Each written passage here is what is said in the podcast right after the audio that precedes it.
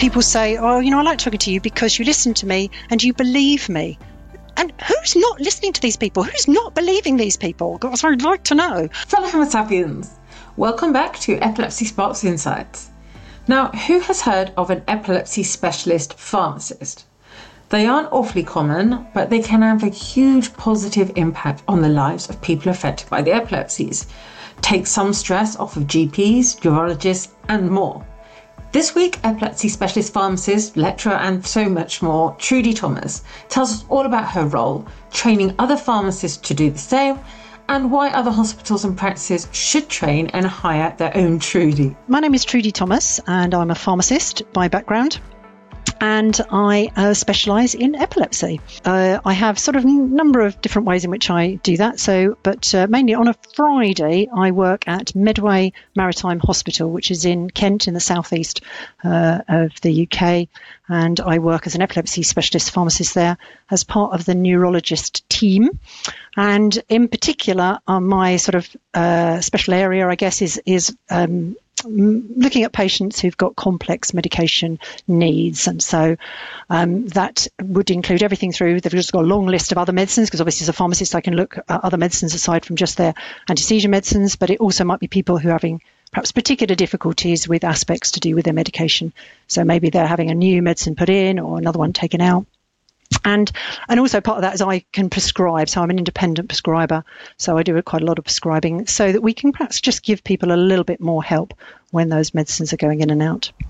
So does that mean that if a person might be in need of a change of medication, they don't need to see their neurologist or their epileptologist? You can actually make that decision for them. Yeah, it's it's often following um, the plan that's made by the neurologist. But um, but you know, I, I, because I've been working with these guys for quite some time, I kind of know the sorts of things that they that they would and wouldn't do. So um, so yes, I, I, I mean, we we work very collaboratively. So I can always run down the corridor and you know, oh, what do you think about this?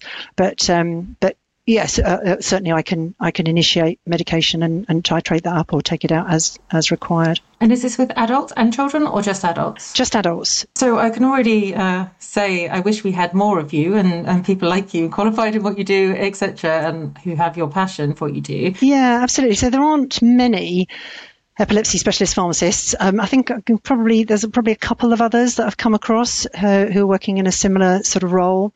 And um, and I think you know before I started, maybe it wasn't even a thing. So um, the, the, other part, as I said, I do a number of things, but one of the other parts of my role is I work at a school of pharmacy where we're training students to become pharmacists. And so you know I'm a great believer in if you can see one, you can be one. So I'm really keen to promote the fact that you could be an epilepsy specialist pharmacy. It's a thing, and you could be one when you grow up.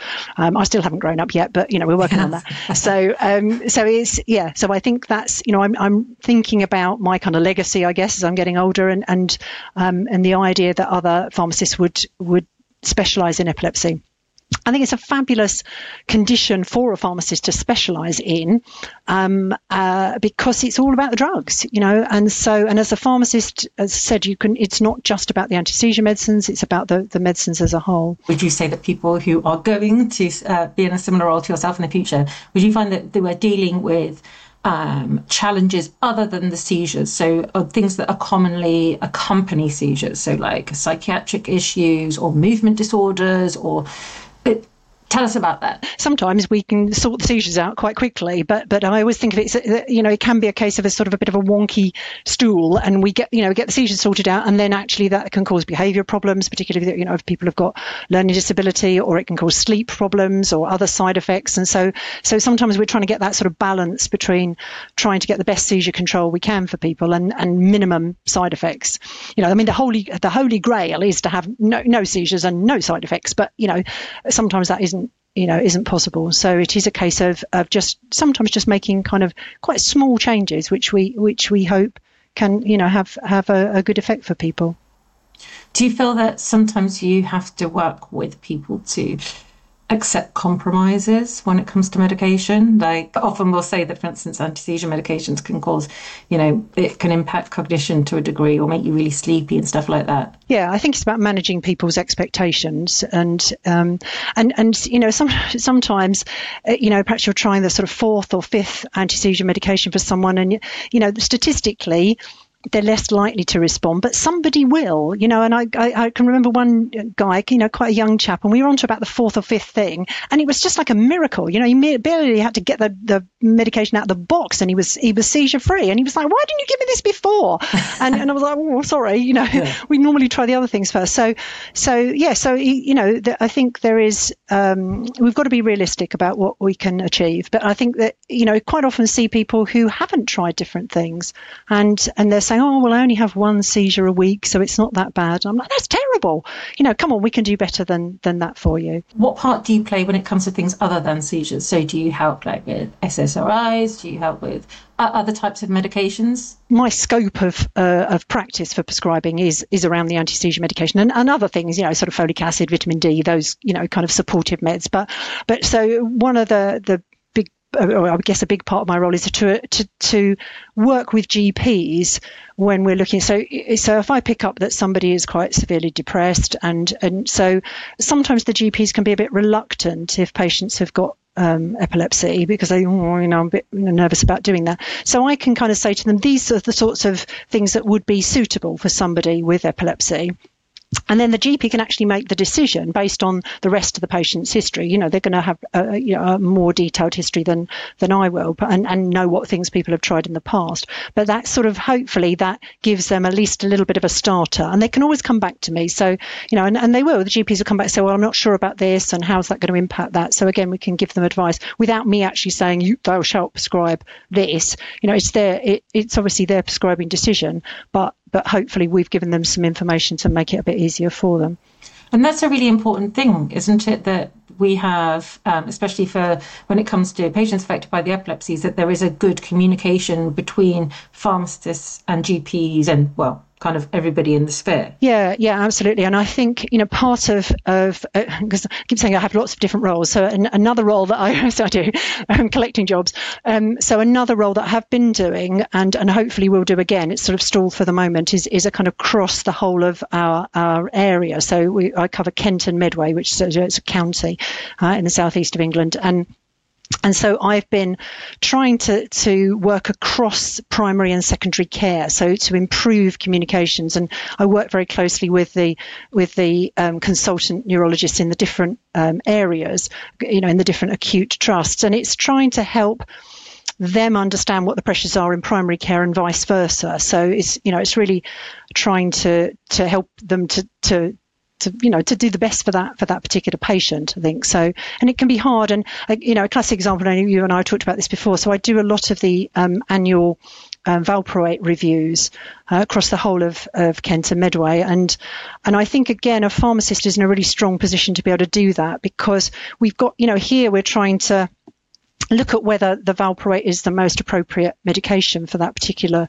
uh, woman of childbearing potential, and um, and that you know that comes with the epilepsy or the neurology specialist. But those those people are not specialists in in the contraception side, which is the other aspect of it.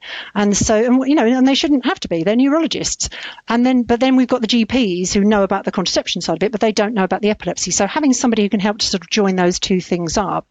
And again, I, although I don't prescribe contraception, I can advise on that for the GPs and sort of say, well, you know, for this particular patient with this particular medication, this, this, and this would be suitable, but this would be less suitable. So, um, again, I think it's, you know, the, the, a pharmacist in a good position to, to try and uh, bring those two things together. It would appear that. Mm, t- teaching or lecturing uh, medical students about the epilepsies and those who are becoming pharmacists doesn't necessarily get the time that it should. Um, what's your opinion on that, and why should we give more time to teach people about the epilepsies? Well, I'm, I'm totally biased, don't I? I think we should, should the whole course should be on. Um, I, well, I, yeah. I mean, I think we've got to be realistic what what we can achieve, and and you know, one of the, the one of my kind of particular personal um, passions is around trying to help what you call the, the, the non-specialist, the jobbing pharmacist, you know, that you might meet in your community pharmacy when they're dispensing your medicines or where they're working in your GP practice, supporting the GPs there with medication issues. It's about helping those non-specialists to use the skills and um, abilities that they have already to help people with epilepsy. And I think, you know, like a lot of healthcare professionals, pharmacists have got that neurophobia, epilepsy, it's all very scary. And actually what I'm saying to them is you've got a lot of things in your you know your cupboard already that the the would be a benefit to patients with epilepsy. You know, uh, pharmacists know about interactions uh, that's you know that's really important. They know about which medicines can you give as a brand and which can you give as generics. They you know they know about those sorts of things. So so I think it, it's I'm you know I'm hoping that I can give those non-specialist pharmacists confidence to be able to engage more with patients with epilepsy. That's that's what I want to do. So going back to your sorry, I've gone off off piece, but in terms of thinking about um, the amount that they get in their kind of undergraduate training, I think we could give them those basic skills. So as long as they're good at the interactions and they're good at communication, and so those are the things that will serve them well. And then if we can add in a little bit of uh, epilepsy knowledge as well, then I think then then we're in business. I think it could be amazing. I mean, I'm, I'm a person who, go, who goes down to the pharmacist, uh, uh, see the pharmacist every so often, and I would really appreciate it if I just had a random question. You know, maybe I don't have access to see an epilepsy nurse over the next week or two because they might not come back to me or whatever it might be. Because you have direct contact with a pharmacist much more frequently, they can play a crucial and really sort of powerful, impactful uh, have an impact on people's lives for the better, right? Yeah, absolutely. And that's, you know, as I say, that's a big part of what I'm hoping to, to do is to inspire those community pharmacists. Just to, you know, I say to them, it doesn't matter if you don't know the answer, the fact that you're taking an interest in people with epilepsy, because I think uh, people with epilepsy get such a raw deal. You know, all of the, you know, when we've looked at the sort of services that pharmacies can offer, and, there, and there's a huge amount of services out there, NHS services, smoking cessation, all those things. Often patients with epilepsy don't get offered those things because, again, there's that nervousness. And, and, and I think, you know, just being honest and saying, actually, you know, I, I don't know a huge amount about epilepsy, but I, but you know, I, am sure I can help you, or, or what, what, you know, what would you like to know? I'll go away and look it up and come back. And so, you know, I think that there's a lot that that non-specialist pharmacists can can do to, to help patients with epilepsy. I completely agree. And, and, we're talking about helping people to improve quality of life. We're talking about, you know, minimizing risk, even saving lives. And it, like you have just said, it doesn't necessarily require much knowledge initially. You can just learn. And it's actually a really, really interesting topic where you can have a massive impact on not solely the individuals with the diagnosis, but their families and overall society. Yeah. And I think, you know, one thing that I hear in my clinic very too often actually is that people say, "Oh, you know, I like talking to you because you listen to me and you believe me." And who's not listening to these people? Who's not believing these people? Because I'd like to know. Um, you know, so uh, yeah, every pharmacist could do that if nothing else. And and so, yeah, I think uh, there's a lot of work to be done. To learn more about the fabulous Trudy Thomas and her work, check out her profile on torierobinson.com slash epilepsy-sparks-insights. See you next week. If you'd like to connect, you can find me on Twitter, LinkedIn, Facebook, or Instagram. And I'd love to hear from you if you have any thoughts about today's show. Please subscribe to Epilepsy Sparks Insights on your podcast app so that you will never miss the weekly episode. I'm Torie Robinson. Thanks for listening.